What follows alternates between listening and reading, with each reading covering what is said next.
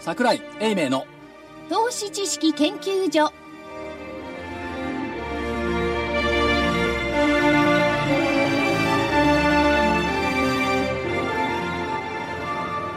投資知識研究所場外乱闘編銘柄バトルロワイヤル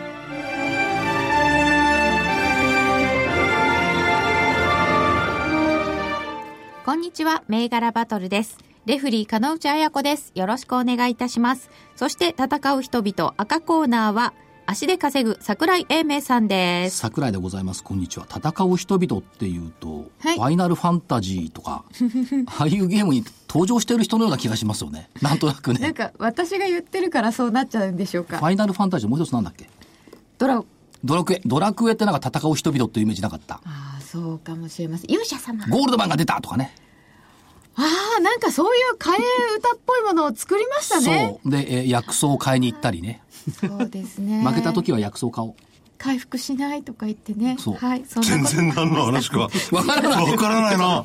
な、な、何言ってんドのラゴンクエストというスクウェアエニックスの有名なゲームですよゲームに絡めてちょっと話が出てきました。戦う人々から。みんな若いんだ。ええいやこれドラクエは若くないんじゃない若くないんですかオーバーフォーティーじゃないでは続いて、はいテクニカル重視株の学校ワンツースリー から今日はお一人ですはい、キュービです。よろしくお願いしますよろしくお願そいししまてすコミッショナーはラジオ日経福井です。よろしくお願いしますコ。ミッショナーのお宅ではおはい子さんはゲームをしたりはなさらないんいでや、すか、そんなもんさせてないです。おーだ頭脳には悪影響を及ぼさんって、あの、根を張らないことを私言いましてね。あはあはあはあということだそうでああ、、はいいですよねええ。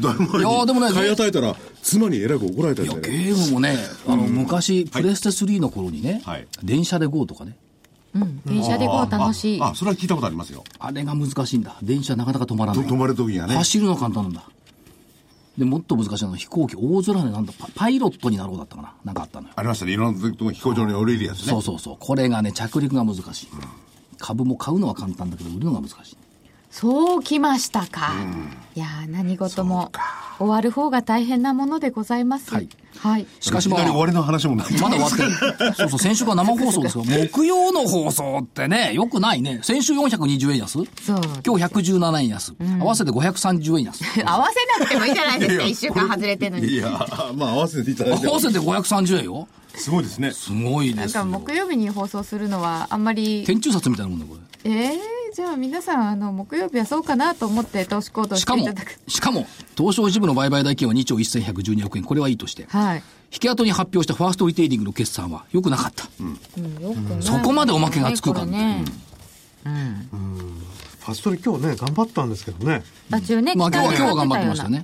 うんでもどうなのかなこれどう反応するんですかね明日ねねまあ S q 過ぎれば高く戻したっていうのが8月なんかの動きでしたから、その動きになるのかどうか、だけどオプション S q だからあんまり影響ないんですよね。あの時8月下げた時は、イラク空爆、容認っていうオバマ大統領の話を下げましたけども、今日の下げって、為替って言ってますけども、結構ヘッジファンドとか日本株売り出てくるっていう話も、もろもろ聞きますけども、ボラが高くなってることは間違いない。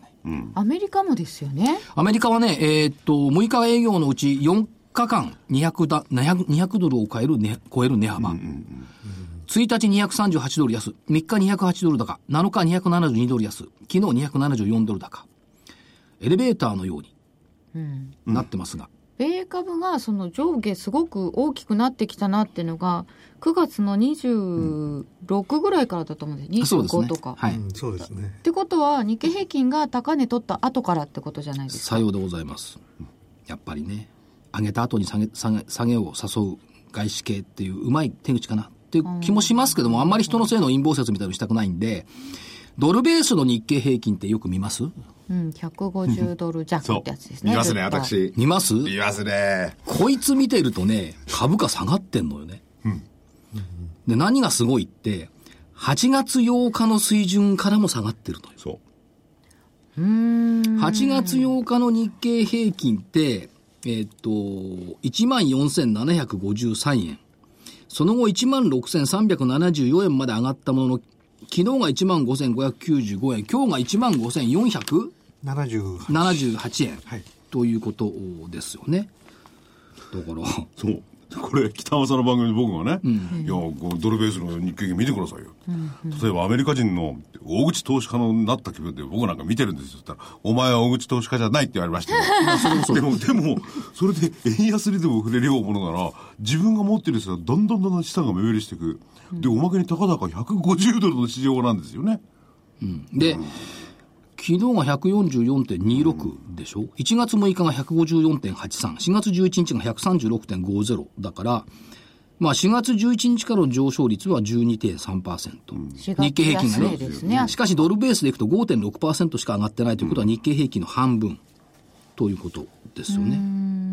だからまあドルベースでは見ないと思いますけどそんなにはね、だけどそっちで見るともたついている日本株だな売っちまえみたいなね発想する連中がいるのかどうかっていうのは一つポイントなんでしょうね。ちょうどそういううっち前が出てくるヘッジファンドの決算前決算期の10月って、まあ10月って割とこう売られる時期ですからね。うん魔の月10月。ってことはでもそんなに明確な理由があって売ってるわけじゃないってことですか、に組みしたくはないなと。ただ、基本はね、その、ドイツですとか、いろいろ出てきたじゃないですか。ドイツの高校業生産だとかの辺が良くないっていうのも出てきましたし、IMF の経済見通しは下方修正、OECD もまあ今一つと。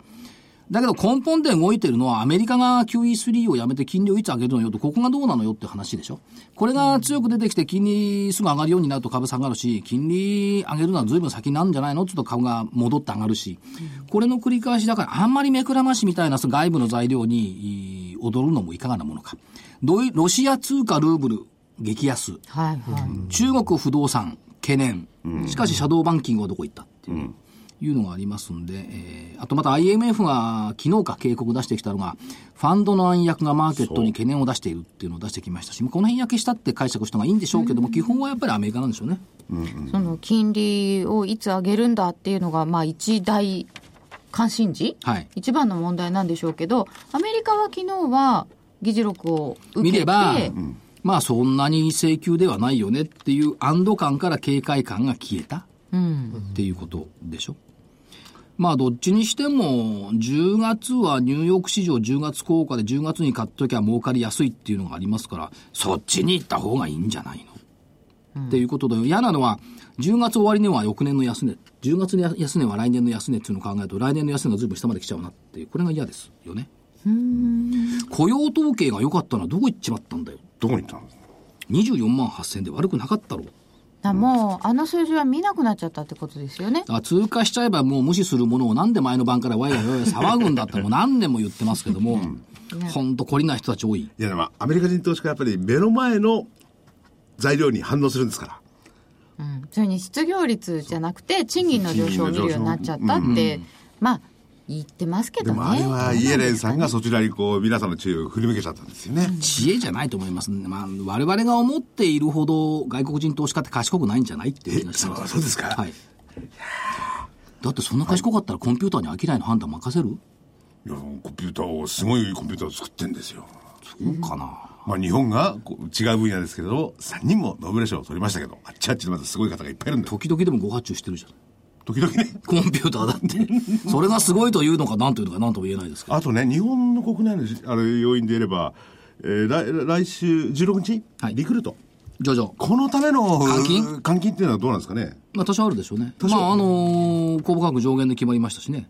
そういう意味では、あの、多少はあるんではないかなという感じどうもしなんまですかね、これまでのこうお応募が集まり具合とかそういうのね。当たっちゃったけどどうしようって。そりゃないと思うけど。当たっただけど、もうもっと持ってって買っていいよとか。だけど今日のスカイラークなんてもともと人気なかったから、まあね、8年割り込んでくる。日使えるのね。リクルートはやっぱり人材っていう人をテーマにした会議者ですから、うん、いいんじゃないのという気はしますけどね。まあ、あの、ノーベル賞も取ったし、ノーベル賞を取ると日本株は高いというアロマリーは一体どこへ行っちゃったんでしょう2年前はね、バイオがお祭りになりましたけど、うんただまあ問題はね、あの、iPS 細胞はこれから先に向けての研究なのよ。LED は過去の研究だからね。もうもうできちゃってますからね。あちこちだって LED あるもん。ないのは新興国でしょ中国なんかは白熱電球やめて LED LED にしようとかね、まだ言ってきてますけども、その意味でちょっと違いはね、あるんじゃないのという気はしますよね。ね、でもまあその日ぐらいねもうちょっとと思ったら豊田高生なんて結構そんなでもなかったなっていうねえ残念感がだってノーベル賞を取ったから LED 入れますっていう人いますあそれはないと思います別けにどなノないでーす。ベル賞を取った iPS 細胞の研究がいろんな病気を治してくれる期待感というのとね、ノーベル賞を取ったから LED の電球が良くなるんかいっていうのは、ちょっとね、これ違うような気がする。 LED に全部しちゃったら、うちの子息子や娘もノーベル賞を取れるかもしれないと考える親はいないですね。そそれはちょっとしかし違いそうですね、このそうですね。この国はノーベル賞好きですよね。科学賞は取れなかった。それから医学生理学賞は取れなかった。しかし、三振建設工業だけは脈々と上がっている。なんで三振けんコード番号1984。村上春樹と三振建設工業のどこが結びつくんだあ、1984だ。それだけですね。すごいな。すごいんだ、これが。もうすごい。それじゃなかったんですかそうよ。それ考えた人ノーベル賞だ、これ。なんで、本当よ、これ。えー、ありそれ何知らなかったもうね、3日ぐらい前からずっと言われてて。これね、非常にバカバカしいですね。いやバカバカしいんだけどさイグノーベル賞ってやつをぜひ。いや、これでもし、万が一ですよ。万が一、本当にノーベル賞を取 って、三振建設公共がストップだかしたとしたらよ、はいこの国はすごい想像力の豊かな投資家さんで満ちてるなと思うわ。いや、僕ね、そういうことを日本人がやったら、日本を尊敬されちゃうんじゃないかと思ういな。や本でも当ですねこういう投資シナリオ好きだな。いいですよね。いいと思うよいいで。大変牧歌的。これ誰考えたんですかまさか所長じゃなちいでょすちよょねちょちょ、もう前から言われ前てます。から出るの。いや、マルゼン CHI とかね、そっちはわかりま文すよ教堂っつうのはわかるんだけどね。もう、そのものズバリですよね。だからひょっとしたらね、あの、電子書籍関連とかね、こっちまで回ってくるんじゃないっていう。まあ業績良かったっていうのも、うん ebook だとか、業績良かったのもあって、どこだっけ上がってたの。えっ、とメ、メディア、んメディアフラッグじゃなくて、あれは通販か。えっ、と、メディアドゥですかメディアドゥなんかも、今日は下げてますけどね。メディアドゥは3678 3678昨日、まあ業績良かったと思う。昨日良かったですねうん業績が良かったとなりましたけどね。上行きましたね。だからどこにね、世の中材料があるかわからない。 ね平和賞なんていうのもいろいろね、球場が上がってるやつが、それはあんまり誰も言わないですか兜賞では。だから銘柄何、にな何ら買うないのわかんない。え、 1919でも買うなんだろスうだマイルだっ。てそれねえ9しか一緒じゃないですかなんかね、ねえなんかもうちょっと明るい話題があったらいいかなと思ったりしつつもまあ S q の後に期待したいところでございますちょっと、ちょっとあの、レフリー。はい今日所長が見ように自分だけ一人で喋ってないですか飛ばしてないですかちょっと喋ってこういう時にはなんかほら、ねええ法則があるじゃないですか。負けてんのかなペラペラペラペラペラいきなり喋り出したらなんか負けてんじゃねえかって。そんなことないですよ。だからキュービさん静かなんだ。あ、そっか。キュービさんお一人なので今日ね、そうですね。うん、あのーなかなかね、だってこのネネタ考えてくるの。いや、ここの番組は割り込まないと喋れないからね。ずーっと喋れず終わるからね。そうそうそう。みんなね、もうあれですからね、喋れたらしょうがないんだから。いや、でもねは、割り込めないんですよ、桜井さんの喋りってそう。ですよね。割り込ませない。それが戦法なんだかいやら。そんなことないですよ。うであすのかね、割り込ませない人はね、あのね、言葉区切んないから。ほうほうほうほでも僕ちゃんと言葉区切ってますからね。いるんだよ、何人か。あ、いますね。電話なんかで喋ってるとね、言葉がね、丸がないんだ。ずーっと点なのよ。あれ息吸ってないですよねあれどこで、あれを突っ込むの大変よ。うあ確かに無理やり入ってからと無理だから。うん、5分ぐらい経ってこう静かになったらと思ったら倒れてたりなんかしてね。いや例えですよあただ呼吸例えですしかてないようだっていうのは息はしてると思いますからね。たまにそういう方いらっしゃいます、それではお知らせを挟んで先週の振り返りです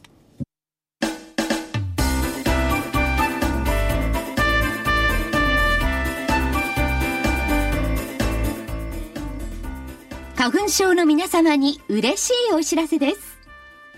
花粉症で長年悩んでいた医師が自分のために開発した花粉症対策商品ポレノンは花粉が体の中に入る前にブロックする体にも優しい商品です。ポレノンはペクチンなど自然由来の素材が花粉などの細かい物質を吸着して花粉のアレルゲンの体内への取り込みを防ぎます。薬と違い眠くもならずお仕事車の運転お勉強などもはかどりますラジオ日経ではポレノン3本セットを9640円でお届けしますそれだけではありませんラジオ日経ではポレノンをお求めいただいた皆様にウイルスなどの侵入を防ぐ高機能マスクをプレゼントしていますポレノン3本セットに高機能マスクがついてお値段は9640円送料500円をいただきます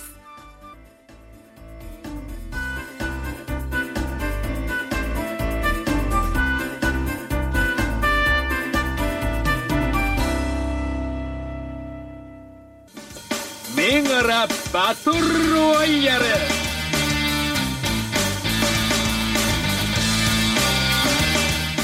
さてそれでは先週の結果を見てまいりたいと思います。まずは日経平均株価です。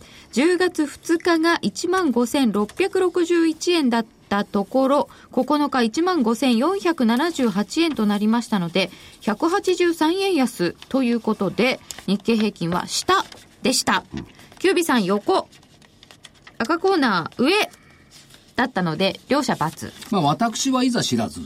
はい今日、なんでいざ知らごずめんなんなですさい。か今日の前場まではね、はい。キュービさんっていうのは天才だなと思ってた。ああ、はいはい。先週のコメントはね、下落が続いて1万5500円付近の75日線から反転するだろう。1万5500円は抜けるのに苦労した水準だ。そこまで来て買いが入る。今朝のニューヨークの戻りを見たり、今日の動きを見ていて、おやっぱりそうだね、1万5500円から戻ったね、キュービさんすごいなと思っていたんですよ。 75日もね、ちょうど下支え言にっなたり通。り、昨日75日線で止まって反転。で前場のままでいけば、これはもう、ノーベル賞だったね。いやいや、そこまで は。いえいえ、ノーベル賞のはずがない。ノーベル賞大変なものなんですよ。 ノーベルと投資学賞だったね。ああ。あのなんか違うノーベル。のそっか。アメか。イグノーベル。でも、あの、投資家でノーベル賞を取った方は、いろいろ破綻したりなんかしてくれると思いらっしゃいますんで。 LTCM ですかそうそう。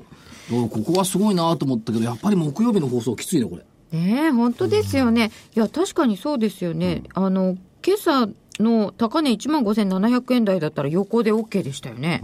そうですオね。ちょッケーだった。っと下がりすぎたっていう感じなんですよね。その5番分って感じですかね。まあ、これはちょっと残念でしたね。ね。両者罰なので勝負にはなりませんでしたが、キュービさん惜しい。いいとこまで行きましたいいね。読みだった。ね読みよかったんですけどね。紙芝居だけ見ててもそこまで読める。学学ばなくちゃ。今日ある、あの、相場解説見てたら、今まで25日線を注意してみろっていうのが、今日になっていきなり5日移動平均を見ろっていう話になっちゃって、何を見たらいいのか分からなくなっちゃったんですうね。んそのうち5分線というの。合格性。続いて、銘柄そにれ止まるわけ。この間がいいんですよ。そのうち1分足になる。一足。もうなんか、ねえ、困ったもんだ。えー、まずは、えー、青コーナーの銘柄は、大場さんからは、クレセゾン8253買いでした。よね。こそうでれ、すね買いなんですよ。2127円から2000飛んで9円になったので、×です。これはもう、申すこともないですね。ね。はいちょっと、失敗。えうえん。あの買いか。買い、買いですよ。買いなんですよ。抜け正たと直ね思った僕らは、ねこれやめといた方がいいんじゃないかなと思ったんですよ。あ、あーそんなこと今頃言って。後からですけどいいや、いない時ですよ、いろんなこと言えるのは。あれ後からなんです けど、この番組ってば。後からなんですけど、あの、なんでそう思ったかっていうと、あの、私はあの、よく使ってるのはトレンドライン使ってるんですが、あの、トレンドラインを引くとですね、ちょうどこの、9月の12日から下降のトレンドライン引けるんですけど、ちょうどあの、出した先週って、まだそれ抜けてなかったんですよね。だから抜けてないんで、あ、もしかすると、ちょっと弱い相場だったらこれ下行っちゃうかもっていうのはあったんですね。反転はしてきたんですけど確かこれ先週の木曜日の、えー、225が全部安かった224安かった中で一銘柄だけ上がそうっでたすとねはいいうところあたりでちうんょっと強いんじゃないでしょうかみたいなね、うん話もありました感じはあがったんですけど、残念でした、うんこ僕の個人的にはうんあんまりっていう感じではあありましたいそれ反対とかしないんですかやまああのいやいやいや一応しないことにしてますへただあ後からのあれなんでまあ言い訳です大場さん、キービーさんはこんなこと言ってます よ。あ、そう、これ生だから聞こえるのか。聞いていたいらっしゃったら聞こえます。続いて、サントリー2587は売りで、サントリー食品ですね。えーこれは3815円から3805円になっているので、10円下でした。売りなので、丸、ちっちゃい丸かな。本命でしたね。はい。これ全場までバツだったのにね。 10月3日には3770円という安値があって、まあ、なので2日に放送した翌日結構下げてたんですけど、そこから戻してきたんです。そうですね。今日の午後日経平均の動きに近いですよね。こう、一旦下行った後、こう戻してきて、でもやはり今日、再び割り込んでくる。これ、あのーどうですか、キービーさん見てて、はいこ今後はまた下にこう行く感じありますどっちですかそうです。ね。あのーこ私は、あの、この先また、これ、ここから下っていうふうに狙いたいところですね。まだちょっと弱い翌日基準にしたらバツじゃんね。翌翌日中翌日あの、変わったんですか、番組の放送が。金曜夜月を言う基準にしたらそうそういうこバと、ツだはよいね。ああ、そうです。そうなんです。うん3日が安値なんですね。えー続いて、セブンアイ3382売りでした。4162円50銭から4125円50銭。えー決算ですけど大丈夫ですかと私が言っていたセブンアイは丸です。ちょっと待って、4100? 25円。 25円。これ50銭も、これも全場バツだったんだよね。前場まではそうですか高値 ?4200 4200? 4162円からだから。 4200寄り付き4212円だもん。あだあから、全部バツだった。若干、寄り付きは下ですね。ただ、あの、ヒゲで一回、あの、上行ってるんで、一瞬罰にはなりましたね。これも金曜日基準だと、いろんな基準を持ち出しましたね。バツだよね。記事そのもの変えられるとどうしようもなくなっちゃでも、まあ、あの、微妙なところというか、大幅高とか大幅安ではなかった。サントリー食品もセブンアイも。そうですね、セブンアイはあの下にあの200日線が来てるんで、多分ここの辺に多分週足の方方向線がいるんですよね、大体ほぼ同じようなところに来ますんで、そうするとやっぱりそこで反転するっていうのはよくあるパ日ター経ン平です、ね。均が180円も下げた割には下げてないともう言えるような、これね、このしょぼさね、値幅の。相場ではですね、投資家さんは何を考えてるかっていうと、私は常に相場の主人公でいてほしい。 う。ね。自分の銘柄バンはねバーンと儲かんのがいいんですよね。まあ、儲かっても損しても、動いていそうそうてそうみん、誰かが報じてくれるような銘柄を持っていたい。ああ、なるほということを考えると、こういうしょぼい動きっていうのは、だから何よっていうね。ど。うん。と、煙幕を張ってしまう。そうか。これ、セセブンアイじゃなくて、ファミマかなんかにしたらね。 802パーだったらどうなのあーこれみんな下げましたよねねえ今日安値切ってますもんあすごいですね本当ですよね。一人負けみたいな構図ですよ、ここれを浮かばないところがなんとも言えないコーヒーは絶対ファミリーマートよりもセブンイレブンの方が美味しいもんれ。ね美味しいですかあそうですか、へちょっえとファミマに怒られちゃうけど私の個人的な感想とかセブンイレブンの方が美味しそういそセブうンイレ個ブンの方が人的なものですからね、味覚はね、はいでも皆さんぜひいろいろ改良していただいてはいはいコこーのヒ後ーももあの狙い方もあるんですけど、あのリスクが高いんで出してないですね方向性からか離れてるっていうのがあってあ、なるほど。はい一時期あの方向線から離れちゃってるんだけどリスク高いんだけどって言って、はいキュービさんが出してた銘柄ありがますあります確率結構良かったですよねで,、でちょうどのその頃って日経非常に強かった相場ですよね、で今あのその強い相場から急激にこう弱い相場になりかけてるところなんで、まだしっかり弱くはないというところもあってちょっとこういうあのリスクの高いのをいきなり言うと逆に持ってかれた時からあの悲惨なんであまファミ出リせーなマいートはちょっとリスクが高かったそうですねはい、はいではキュービさんの銘柄はどうだったかというと、ハニーズ2792は1000飛び72円から1000飛び65円買いだったのでこれは×です、はいすいませんこれただ昨日まではそうねあのしっかり浮いてたんですよ最後下げて悲しいことに最後裏すいませまんした昨日はダメ今朝の前場までなら OK だけどえ全番上であすよ前場もやったのあじゃあ認める、金曜日の LT がなんなかったって言ってんですから、俺はじゃあ。いや金曜の寄り付きでも今朝の前場までは上ですよそうですね。うん上だったんですよ残念でした残念でした。だけどさ、一1週間であれば反転上昇を期待って全然反転上昇してないじゃんええしましたよ一応ああの、そうドーンってあそういう意下味げでたそういう意味後だはねね、でもやっぱりその前につけてる高値が気になりますよね。あーここですか1100急落前、ここまでどんどん上がってきて、ゴン、ここまではきついかもしれないですね戻りきれないかも。ええああ、そうなんですか。じゃああんまりこの幅広くは、まあ、取れないっていうかあれですよね上昇期待できないわけですよねあの全体相場にもよりますね、あの全体やっぱ強いと、この窓簡単に埋めちゃうんですけど、はいあのやっぱ全体弱いと、なかなかそこまで埋められなかったりしますから、では続いて、アトム7412です。当初2部のアトム。595円から598円になりましたので、3円手数料抜けんのこれ。3円で。いやまああのネットでや ってたいや、そうですか。松井使えばいいのか。松井さん松井さんは具体的だなわずかです。 3円儲かるよ。1000株買って3000円。ということで、×二つと丸三つです。ちっちゃい丸も含む。はい。という感じになりました。罰3つと、ちっちゃい丸と丸。 ×二二つつ、ちっちゃい丸丸と二つ、丸が一つうんあはいかな。このアトムみたいなのが、実はあの一番リスクの少ない逃げ方なんですね。あの方向性のところで買って、割ったら売る。売るとでも、割っても牛とわ上にいず、るわずかに利益出てる。 3円ね3円。 3000円3000円は大金ですよそうですよね。お昼ご飯あー六回ぐらい食べられますけど、立ち食いそばを私、 10回ぐらい食べるのか。どうなると思ううん、大変3なであれこばとでね、すこよのアトね。ムのね居酒屋でね、あの、ビールの何杯か飲めますから。そうなんですけど、そうですよね。三千円は大事です。はい。でもなんとなく、うんもやもやはしてます。 もやもやしてる。正直もやもやしてます。いやだって、60万近く投資して3000よ。まあ、プラスだからいいか。そうですね。でもなんかすごく、丸ってつけられない気分の私がおりました。続いて赤コーナーです。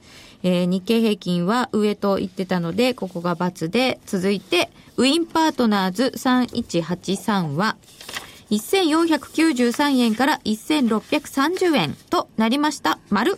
こういうのを丸っつうの170円。これ丸つけやすい。これはお見事ですっきり。 5円とか10円とかちまちまやってないで、この見見事な要請。しかもこの1週間の間にトピックスの不動株比率で、えー売買インパクトナンバーワンになって昨日暴騰した。そうなんですね。これね、9日こそ下げてるんですけど、8日まで4日続伸で、1676円までつけてます。昨日の皆既月食のような丸でしたね、これね。いやーこれこの絵ね所長が選んだ時にここまで上げてきたのここからまた先に行くのかよって僕だっては実は3週間後にこれ、ま、出しそびれて待ってたんだもん。でも結構ほらずっと上げてきてるんじゃないですかポンポンポンってうん、だって、心臓カテーテルよ。まあそう大事ですからね大事ですよ。しかも一部上場よ。そうですね。不動株比率とかも見なきゃいけませんでしただからそういねう。とこを見ると、そう目先と言いますかなんですかこう株価が上げてて関係ないケースもありますねあのね、うん、そうなんだけど、これ、例えば単に不動株比率だけ見てても、気がつかないと思うんだよね。ああなんで気がついたかっていうと、この会社行って、株主通信の対談やってるから。ああ、ウィンパートナーズ一部になって、ああ、っていう感じになるじゃない。だから知ってる会社と知らない会社ってもう120度、180度違う。いつもね自腹でどこにでも行くんだから所長はここ安かったよ、地下鉄で160円。そうそうちあよかったですそれはね良かったですねうん遠くだと高いんですよね電車賃幕張メッセ往復しちゃったりすると高いんで すよ。そうそうそう。続いて、電用6517です。1460円から1440円となりましたので、ちっちゃい×。 20円も下げてしまいました。 10月7日に1516円という高値があったのですが、 20円も下げちゃったから、バツ。あとですね、こう、な10円よ大きいよ。3円とか10円じゃないから ね。20円だよ。何が言いたいんですかバツ。 1円も下げた20円も下げた。 3円じゃねえってそうですね。えーチャームケア6062は1415円から1428円となりました。13円だ。 13円も上げた。3円よりも10円多いもん。でかいですねでかい。そうですね。まあちょっとちっちゃいけど丸。ということで、えー本命、丸々。ウィンパートナーズがちゃんと丸。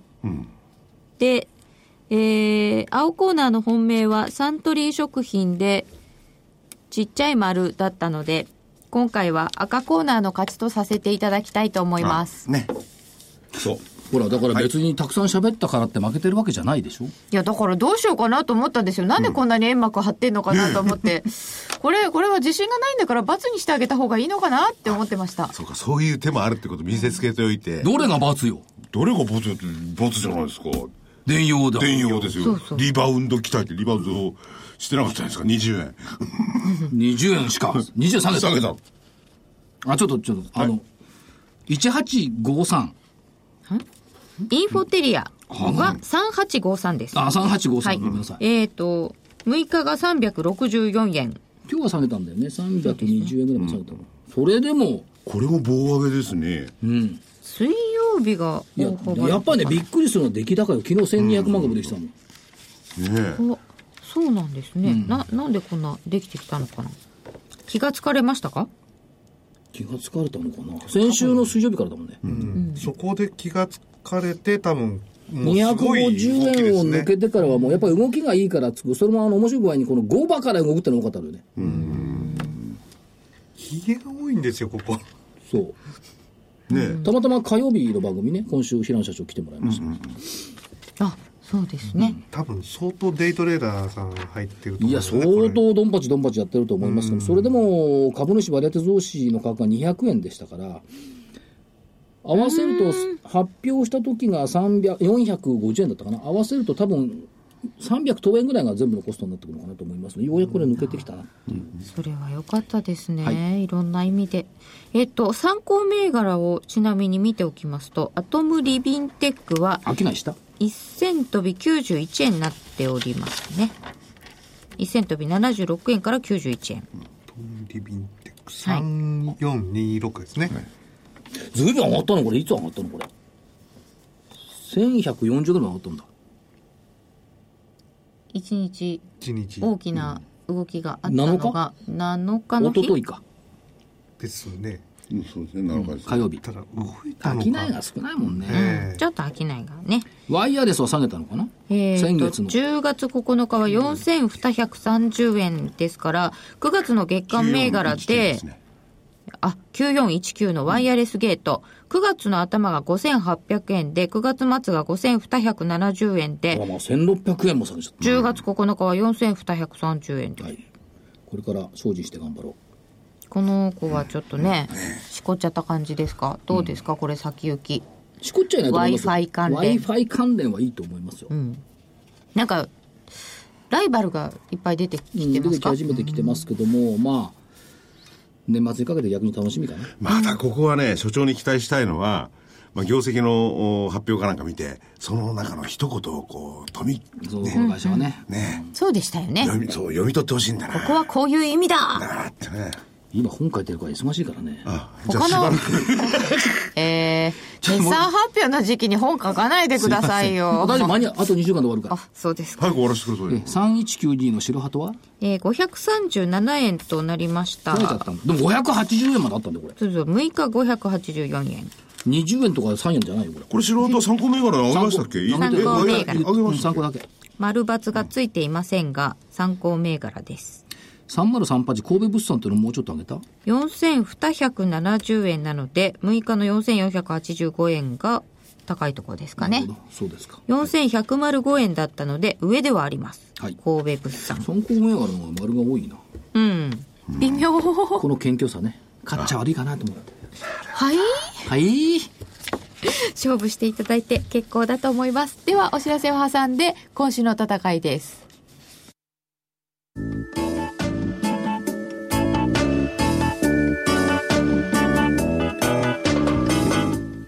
ここでラジオ日経の好評 DVD のお知らせです桜井英明の投資知識研究所 DVD は毎月投資に必要な知識や実際の投資に役立つノウハウをお届けしていますこの DVD は毎月テーマを選び桜井さん自身が実践で学んだ投資に勝てそうなノウハウや内外の投資家の動向さらにアノマリーなどに関しても丁寧に説明しています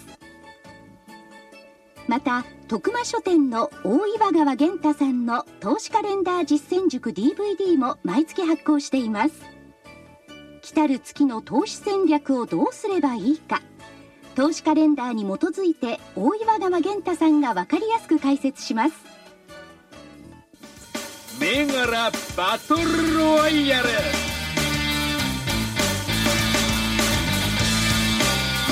それでは今週の戦いと参りましょう。ではまず日経平均株価からです。えー、10月9日の基準値が15,478円93銭。ここから100円以上上ですと上ということになります。100円以上下ですと下となりまして、その間は横ばいです。赤コーナーはもちろん上ですよね。はい、赤コーナー上です。これだけど、あの、金曜日に放送している番組で日経平均の見通しやってますけども、はい今週の木曜日の判定は、い2円93銭差。はい。先週は上で1円差。 1円差すんごいねこの、際どいね、ところでね、へー来てますよね。あ、そうですか。そう。あの、本当にね、1ミリぐらいの壁をこう渡ってる感じ。壁の上を。まあそもそも1円単位で日経平均の見通し出すのも異常なんだけど、それが1円、1円2円差で収まるところが何とも言えない。すごいですね。すごい。1週間先のことって人分かんないよね。全然わかりません。明日のこともわからない。それを1円2円差であこう当ててくる。すごかったね。で、ちなみに今週っていうか来週の木曜日段階での見通しっていうのは下が15,548円。75日線。上をね、悩んだんですけど、16,082円にした。そう。な、なんで10月の月足要請基準。これは明日の番組を聞いていただけるとね。同じこと言ってます。そうです理由はあんまりないそうなんですけどね。上に関して言えばだけど、75日線はこれで2日割れたのかな ?8 月8日の時は1日しか割れてなかったんですけども、2日割れた。で、これね、今、勝手雲の下にいるのよね。勝手雲の下限って15,865円。まあ、雲まで戻るでしょうと思えば、上。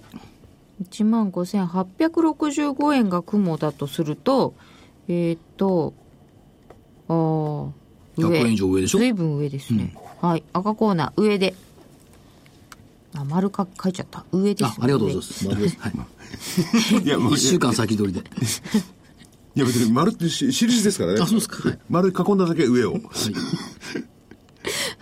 青コーナーはいかがでしょうかはい。下でお願いします。下ですかはい。はいこうじゃなきゃダメだな。やっぱり戦いにならないですね戦いに行きはいます。これ来週横ばい か来週横ばいだったらどうしようね、これね。ありえますけどね、 もちろん。いかがでしょうか、この下という基準はえーとですね、本日あの、75日線、方向線を割り込んできたとはいいうことと、えーさらにですね、ちょうどここの、えー、1万5500円ものあの節目ラインですね、はいまあ、そこも割り込んできた。で、よく私が見るそのボリンジャーバンド。はいこれは下にこう、開いたよね開き始めたんですよ。ああ。なので、ちょっと下へぐぐぐぐっとこう、あの、いくんではないかと。一旦ねはい。というふうに見まして、下です。はい。わかりました。では、続いて銘柄いきましょう。青コーナーお願いいたします。はい。えー、では、まず、私のあの好きな地銀から、はい。 8332横浜銀行売り物でお願いします。ええー、横浜銀行8332売り。売りです。最近地銀だいぶ上がってきたの上がっで、て、もうちょっと天井になってきたような形が増えてきてるんですね、今。そうですか。は天井ですか。い。えっとね、調子いい銀行さんもあるのがあるんですけど、はい。ただあのやっぱりそれってあの方向性がこう離れててあのもうボリンジャーバンドのワンシグマと2シグマの間にいるようなやつしかないんでちょっとあのここから狙うというのは難しいというふうに考えましてで日経平均もどうも下行きそうだなっていうところを考えるとやはり売りの銘柄でちょうど方向線の下で下がってきたものとしてこのはい横浜銀行一体と、これもうあれですかあの、75日線っていうのはすでに下向いてんですかこれは横ですか今横ですねほぼ横ですね若干下になってます向きつけつど、あはるいと、もうコンマいくつの数数字で、ですのでこのまましていくともうどんどんどんどん下向いてってしまうという今のが横浜銀行横浜銀行8332でした。はい、続いて。えー続いてですね6395ただの6395のただの。売り物でお願いします。はい。これ1ヶ月ぐらい前に買いで出したんですけど、あの、ちょうど、あの、高値を9月の末ですかね、につけた後、あの、日経平均と同じようにまあ下げてきて、方向線を割り込んできたと。で、えーやはりこれもですね、ボリンジャーバンドがこう下にぐっと開いてるんですよ。なので、えーまたここ、この銘柄も残念ながらしばらく下へぐっとこう、調整するんではないかというふうに見てます。節操がないよね。買いで言った銘柄が次は売り。あるとこまで行ったらこう下がってくるんだから、でもいいんじゃないですか、それは。よっぽどめ、見てる銘柄が少ないのかなって。うん、それ辺はね、こうかもしれないです。でもよく見てる銘柄の方がね、わかりやすそうじゃないですか。ずーっと追っかけてたらいいかもしれないよね。上でも下でも上げで買い、ね、売りで取り、取りたいね、売りでね。両方ね、逆にな抜っける人もいずるっとかも買。いで行って下げてきてるってまた先になる可能性あるんだね。そういう可能性もなきにしもあらずですね。いいことを考えましょ うよ。あええ、そうそう、ポジティブなんだから自分に感じてあげば。あ、そうね。あ、 今週2連勝じゃなかったね、そういえばね。 先週負けてたの忘れてた。はい。ということで、2つ出てきましたが。はい。で、えっ、とですね、先週出た銘柄で、はいから2587サントリー、サントリー食品。 587サはいントこれリ継ー続で食品を、えー、これ売りですよね。はい。継本続命にでしたやつですよね。そうですね。継続はいということは3つとも売り銘柄ですね、はい。もうで1個ありますかえー師匠から、はい2503キリンホールディング。 2503のキリンおうはい、こちらも売り物で。これは大場さん銘柄そうです。はーい以上、4銘柄。四銘柄。本命は本命はですね、うーん。どれにしましょうか、どれにしようかな。では、えー自分の銘柄で、ただのでいきます。ただのではい。はい以上4つです赤コーナーいかがいたしましょうか4245。大気アクシス。今日安いと思う。 4245の大気アクシス